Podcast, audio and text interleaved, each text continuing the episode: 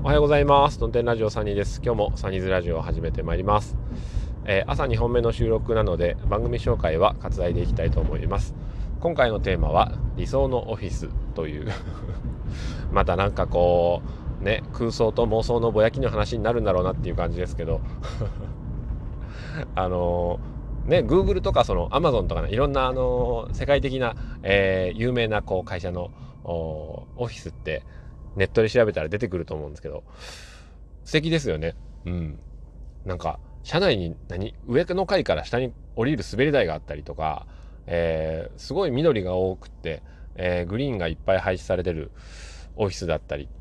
見ていて、ああ、いいなと。分かってるやんかと。まあ、その、フリーアドレス制って言って、あ、何ですか、あの、自分のデスクの席が決まってないっていうスタイル。うん。で、各自がまあなんかノートパソコンとか持って移動して、えー、その時その、まあ行きたいところで、いい場所にいて仕事をするっていう。で、まあリラックスしたりエクササイズをするような空間も整えられていて、えー、まあ自由に使えるわけですけど、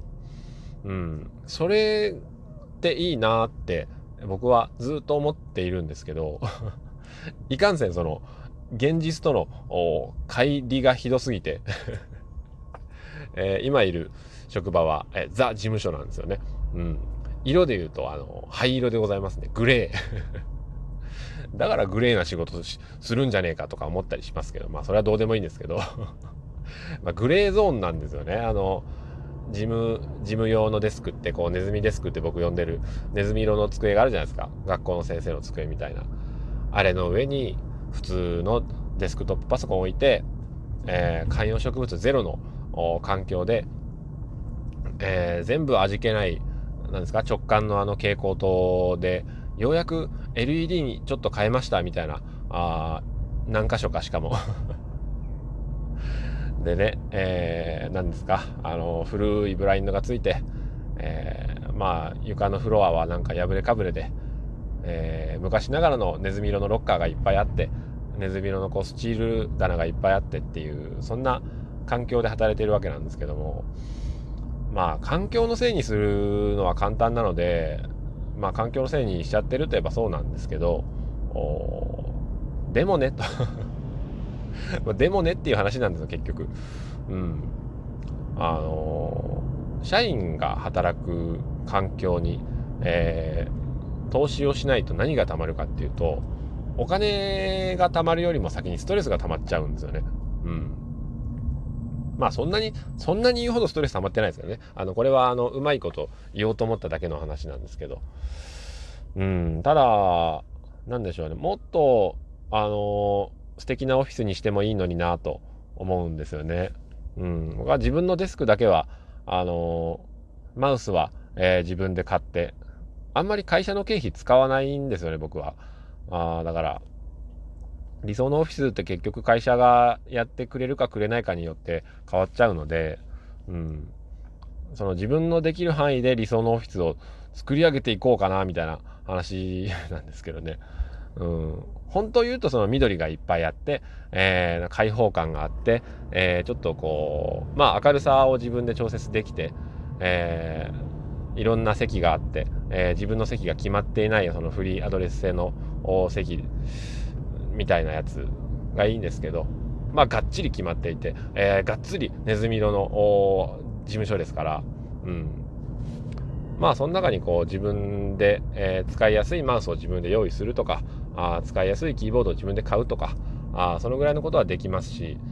うん。で、ペーパーレスとかに関しても、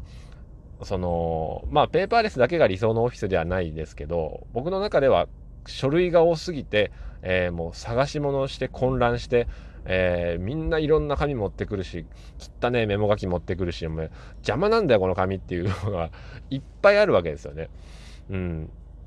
だから、まあ、紙に関しても自分のとこだけでもペーパーレスしようと思って、えー、人知れずペーパーレスファックスを使ったりとか、ああ人知れず、あのどんどん、えー、今までコピーを取っていた書類をこっそり、えー、スキャンして捨ててしまったりとかあしてますけど、よく考えたら、その、いらないんですよね。これ使いますかっていうものをずっと取ってるやつがある